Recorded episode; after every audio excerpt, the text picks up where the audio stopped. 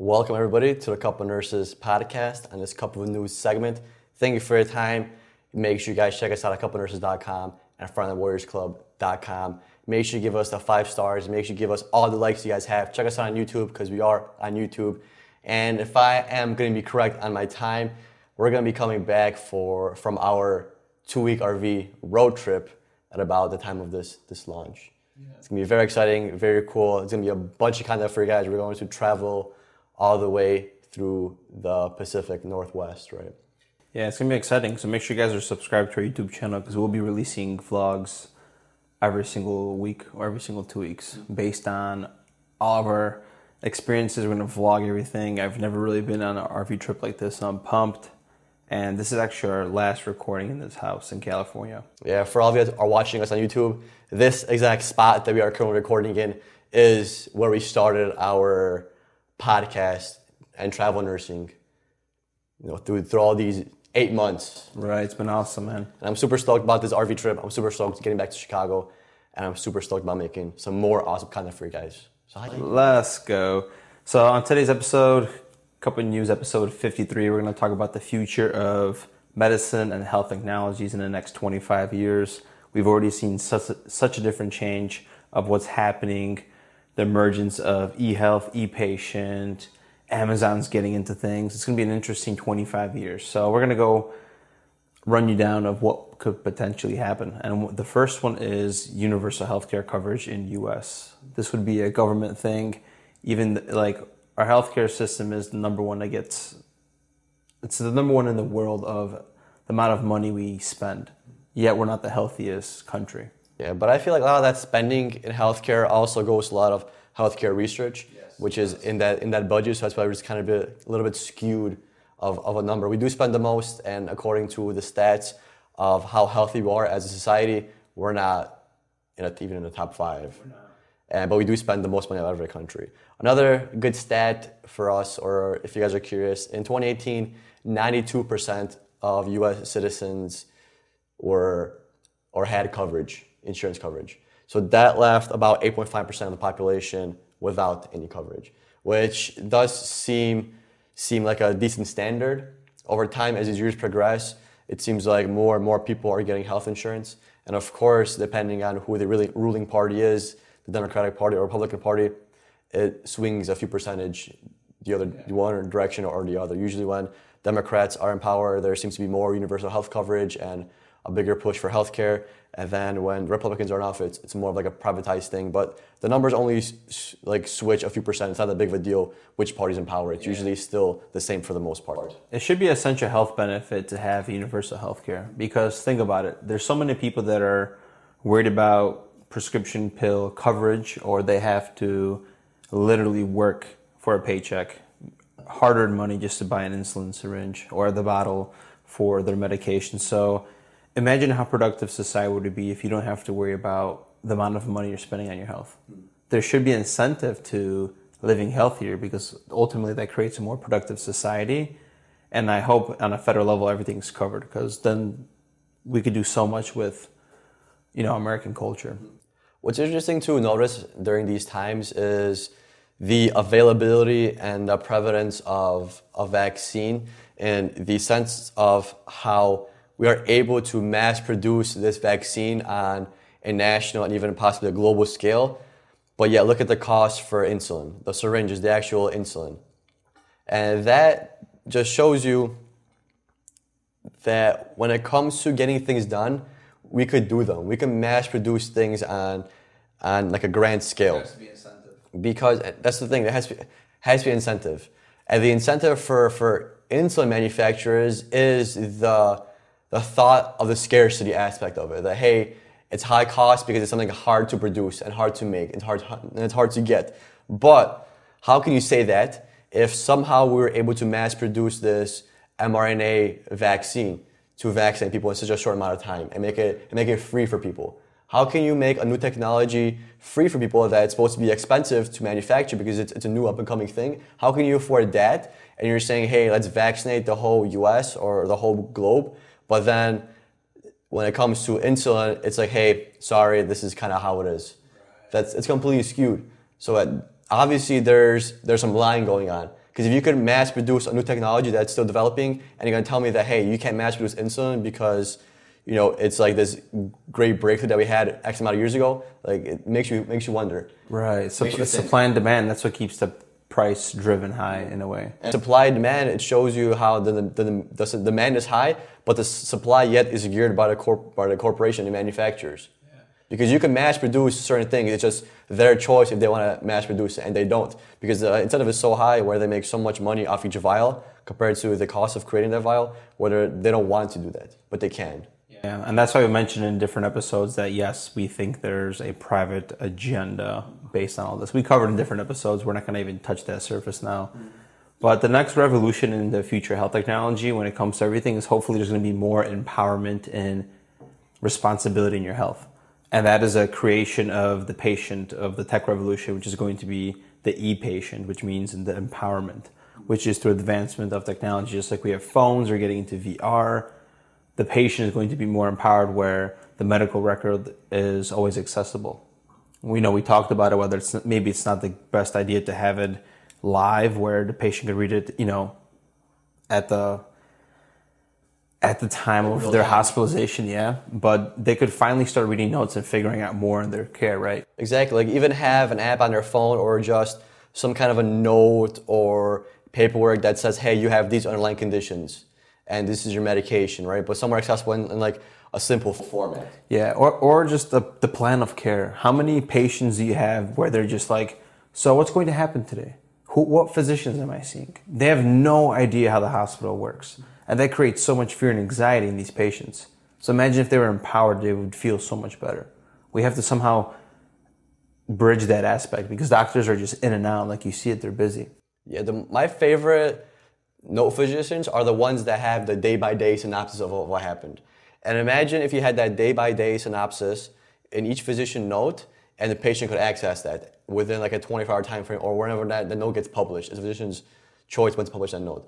And imagine if you could, you could see that because when you're in a hospital for two weeks, three weeks, you get very discouraged. Like I'm not getting better, you know, they keep doing thing, things to me and I'm still sick. But imagine if you present a list to the patient like, hey, I know you've been here two weeks, and I know you feel like crap, and I know it feels for you. I know you feel like you're not getting better, but you are progressing. Here's my note. Look at my last note. You've been here for two weeks. This is 14 days of, of things that we did, and look how we're progressing. That might encourage the patient to keep going. Or, or imagine if the interaction with the patient is recorded so they could reflect back and look at it. Might be a little bit more far fetched there, mm-hmm. but that's just one little thought I had right now. Yeah, or every time a patient, every time a physician enters a patient room, maybe there's like a tablet in each room where a physician just writes a quick summary what they talked about and just leaves it there, and the patient could, you know, read that over. Maybe the patient was sleeping, and the physician didn't want to wake him up or woke him up real quick, and the patient just like, hey, can you leave me a note, and he left him a note. And, And, that would also solve the the nurses like would be would be less responsible because you know how often we have to like explain the things to the family. We have to like repeat ourselves two or three times sometimes. How about if the the doctor already makes this available to that via just a quick simple app? Patients read it, they're empowered, families empowered, less questions for us, less stress, less anxiety. It would change the environment, less stress on a nurse. Maybe we'd be more, you know, happier at a workplace. You know, Definitely, communication is one of the biggest factors when it comes to patient satisfaction and just work satisfaction, job satisfaction, and satisfaction in general, because then everyone is always on the, the same page.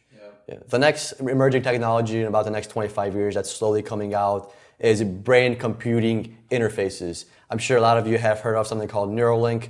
That's the kind of concept and the idea.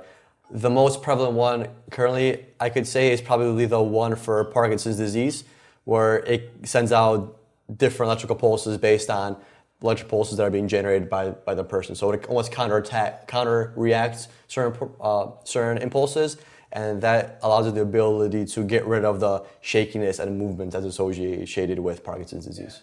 so this is a little bit like transhumanism because we're doing brain computer interfaces. What I like about this, I'm not completely sold on it based on you know things that we talked about in previous episodes, but I, I love that we're going to be able to potentially f- cure all disabilities with brain interfacing. Where if a patient can't have sight, we could put a chip in. If they can't hear, they're going to have a cochlear implant. if the memory's going bad, we can maybe put a memory chip in. That'd be amazing if we could. We would solve a symptom of you know neurodegenerative diseases or people that are paralyzed. Potentially, yeah. And we see the the retina technology now. I've looked a little bit into it. It's still not as prevalent uh, and as and as vision enhancing as you might think it is. They're saying that technology they have nowadays currently can map out different shapes and different light patterns, but they don't have the ability to improve someone's vision to an average person's vision, like yours or mine. But it's making their they're making their way. You know, make progress. It takes time. It's still something emerging, and we are still trying to figure out that link between humans and technology. Once we figure out that link, how we can make computing and the interface more cohesive and and figure out to like a better level, that's when these giant emerges and giant leaps in technology are going to, to happen. You just have to figure out the fundamentals and the basics. Same with the cochlear implant, that's to improve hearing, and we do a pretty decent job with that now. A lot of patients have hearing aids and they're new in technology and they could almost restore their, their hearing from like almost being deaf to almost hearing fully. Yeah. And I think the cochlear implants, technolo- technology wise, are a little bit better than the, than the retinal implants. We shall see. The next one for future health technologies is 3D printing. So in 2015, the University of College in London was experimenting with like 3D drugs, and they actually made dinosaur-shaped pills for kids, which were easier to take for the, and also because it was a powdered powdered drug layer, it dissolves faster than the average pill. Mm-hmm. So the future could actually help have pills that are maybe extended release without having the capsule where we could still crush them and making them actually more bioavailable for the patients since for 3D printing. Yeah, that'll be that'll be groundbreaking. And even now with now with organ transplants, since there's so little organ transplants in the, in the world and in the U.S., they're actually trying to create ways to 3D print organs. So they want to use certain cells to be mapped together, and you could say 3D printed together to create certain organs like a liver, a lung, even even heart tissue, vessels. They're trying to 3D print vasculature of our body because that. Imagine if you were able to 3D print different vessels.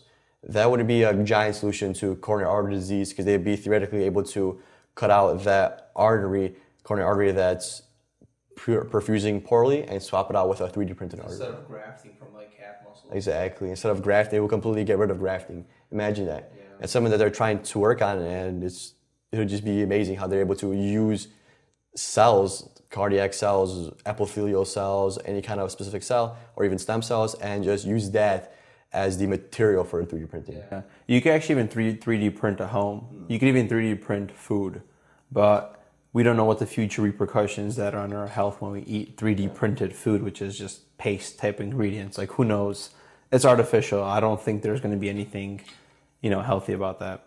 So the next one is as new technologies are emerging, they might it might bring new diseases. And what that means is now we're going to have virtual reality, right? There might, there's going to be new D, DSM-5 uh, rules.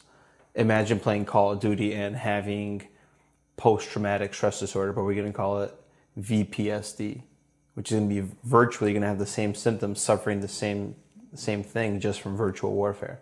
Yeah. And imagine how much more stimulated kids are going to be in the future with this virtual reality.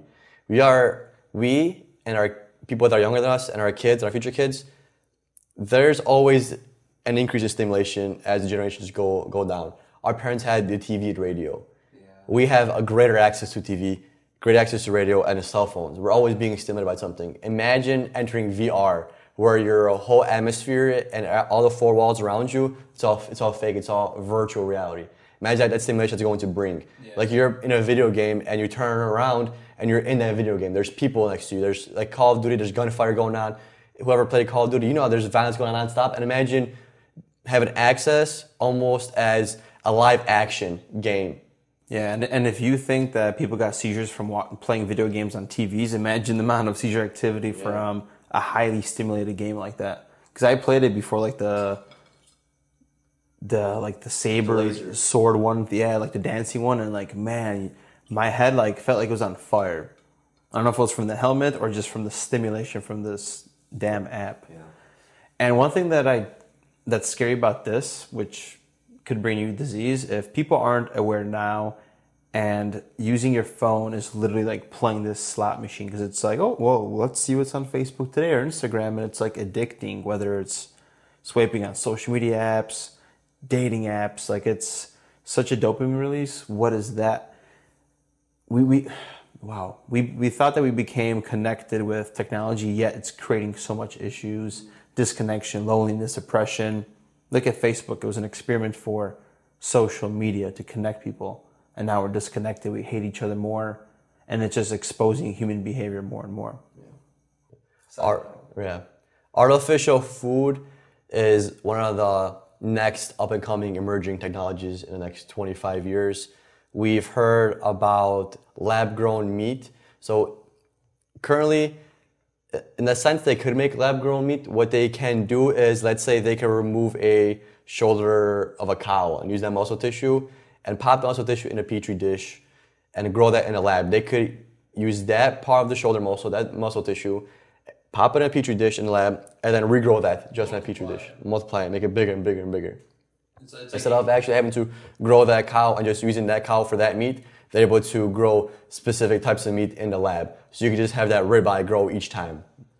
Right, it's wild. wild. And, and, you know, Bill Gates is advocating for this, and he's thinking that the richest countries should switch to diets that are consistent of synthetic meats in order to curb greenhouse emissions. And that's, and we've done a few episodes about this.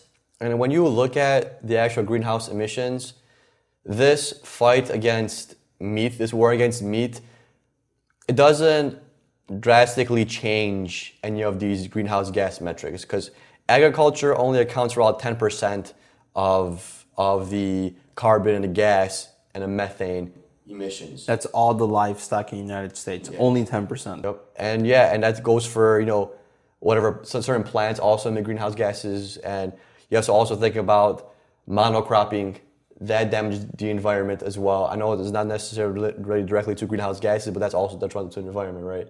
So it only accounts 10%. Why don't we focus on things that are a little bit bigger because I don't really understand this fight against meat.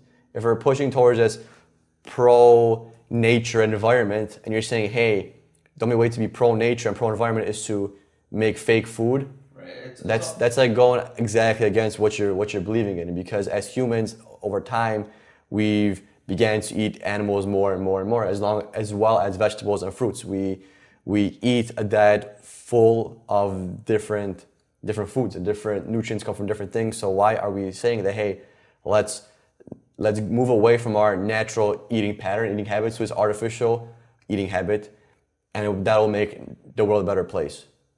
It's yeah, I don't know. It's like going backwards. Especially if you look at the EPA report in 2019, the transportation sector accounted for 29% of greenhouse emissions.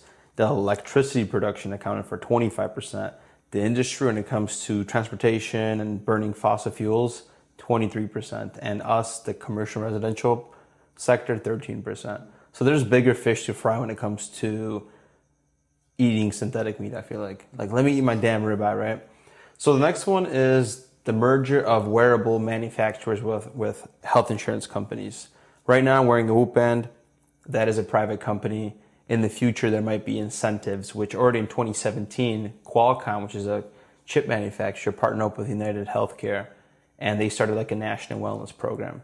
So it's cool. There's going to be eligible plans. You can, you know, get a thousand dollars if you reach your monthly goal or something like that. But also, with this penalize the people that are not taking care of themselves? Is that an ethical thing to do? I think I'm totally for this. If if we are forced to pay for health insurance, then there should be a way to separate coverages in a way. So we're able to separate plans by buying by if you're willing to pay more, you get better coverage. But what if my risk is really low and I still want that high coverage even though I, I won't it won't most likely impact me or I won't fully use the benefits, but I still want that safety blanket then if I'm a healthy person, the incentive should be, hey, better coverage for less amount of amount of pay because I'm never going to use this. I'm using this as just a cushion in case something were to happen. I know it's not likely, but I just want that protection. Right. And I'm totally for it because that's a, would be a giant incentive for society. If you tell society or if you give insurance companies the ability to not only increase costs for people but decrease p- costs for people as an incentive to better their health and better their, their lives and kind of put water on this giant healthcare fire we have in the United States, that would be a move in the right direction. I'm not sure why that isn't happening. Is it because, uh, like you, like you said, would that be discrimination? Yeah. By, by saying, hey, I'm going to charge you more because you're not living your life properly or in a healthy manner. Yeah. Because then technically you'd be, you'd be telling somebody how to live their life, and that's not okay. But really, you're not telling them how to live their life. We're telling them, hey, the way you're living life is at a higher risk. So that's why we're going to charge you more. I mean, they're already doing it now, technically, with raffles for people that are vaccinated. California is doing it. There's incentives, uh, free donuts. So if you think about it, they're already technically doing that in a way. If the government cared about your health, wouldn't they rather partner up with wearable bands and actually really care about your health and making sure you're actually cardiovascularly healthy and preventing the number one killer in America, which is cardiovascular health? That sounds like a damn better idea but you know, I'm just a nurse. Yeah. so, so next thing, the director of the CDC in Africa, John Nkengasong, if I'm pronouncing that correctly, he thinks the future of medicine is going to lie in Africa. That continent in 2015 is estimated to have a population of 2.5 billion people worldwide. That means that one in four, every one in four people in the world will be from an African American descent. That's a giant chunk of population there is for sure already companies and countries trying to almost like infiltrate Africa. I know China plays a big role in Australia and it also plays a big role in, in Africa where they're trying to develop cities and different roads and, and paths for, for commerce and agriculture and just business there because it is a giant, first of all, it's a giant continent and most of it is still, you could say, undeveloped and undiscovered. There's still a lot of land that has potential to be modernized, and it's going to be a point in time where people realize, hey, and these companies realize that, hey, working in Europe, the North America, Asia, provides some profit and a lot of profit, but if we could expand and build out Africa, that's another means of revenue for these companies. Yeah, and and they're planning on targeting the public health order specifically. So they're going to try to talk about genetic um, and biological makeups. They're going to do be doing biobanks encompass like both physical and health, uh, bioinformatic facilities. So that future of DNA sequencing and stuff that's going to be the health in um, Africa. And if you go on um, Africans Union agenda, you'll be able to read more about those topics of what they're trying to do in the public health sector. Yeah, a big news topic for all of us is Amazon wants to create their own HMO in the next upcoming years, which is which is gigantic because at one point in time there there was a destruction and breakup of monopolies. I feel like Amazon is almost approaching that monopoly thing. No one is saying anything. Yeah, because they manufacture goods, they sell goods, and they transport goods and they have an uh, like an airport business. They have their own planes. They have their own airports and landing, and now they want to do insurance. So this is this is uh, pretty intense. And this is giant because everybody shops at Amazon. How much lobbying is involved in this? Because this is a monopoly. They're going to have their own network of doctors. Yeah. They have the wearable bands. They have everything. They're getting into the pharmaceutical industry of delivering your prescription pills. Yeah. Amazon.care. They have books, they have the Kindle, they have technology that's able to sit in your room and listen to you talk, Alexa, all that jazz. It's, it's, it's crazy, you know. And, you know, everyone, Google's doing it too, Apple's doing it too, but Amazon is just a giant. It's giant. Like, it's insane to think about that majority of people buy from Amazon and majority of people sell on Amazon, and yet Amazon creates their own products. Yeah. And they always recommend their products before anybody else's. That's and that's giant, yeah. So, in summer of 2021, this is going to go national wide, and this is going to be an interesting experiment. So they're going to merge with telehealth and home-based care. So as you're, you know, looking at COVID, you're working from home, you're basically to have personalized medicine at home. So maybe it is going to be precision medicine. You're going to be able to have a conversation with a doctor through telehealth. And if there's something wrong, maybe you feel like there's a bird in your chest, right? AFib, you could actually have a licensed practice, practitioner nurse come in your home and assess you. That's going to be precision. Yeah. So maybe we could prevent the large spending of United States healthcare. Right. And it might be a giant opportunity and a large progression of nurses. Maybe they might send, maybe there might be an opportunity for a growth in the home health section where you can subscribe to a monthly visit by a nurse or subscription based where a nurse comes to check you out every you know week. That she comes, draws your blood, gives you some fluids or something, and then you know she leaves, does your vitals, draws blood, gives you fluid, does recommendations, and then she leaves, and that's like your wellness check. And imagine the future of medicine when it comes to treatments and exams. Yeah, a lot of breakthroughs. H- however, you create technology to have better personal tests, that's going to be the future too. But now the question is, is if we're, if we're going for universal healthcare, and now all of a sudden Amazon is a private company and they're getting into the health sector, how is it going to interfere with all that? Yeah, yeah. we'll see. We don't know. Yeah. Well, thank you all for your time on this awesome episode we talked about the emerging health technologies up and coming in the next 25 years. We shall see what's going to happen. Thank you for tuning in. Cupofnurses.com. We are on warriors.com for everything. Merch coming soon. We appreciate you guys listening. Peace. Yeah, how's it going, guys? Peace out.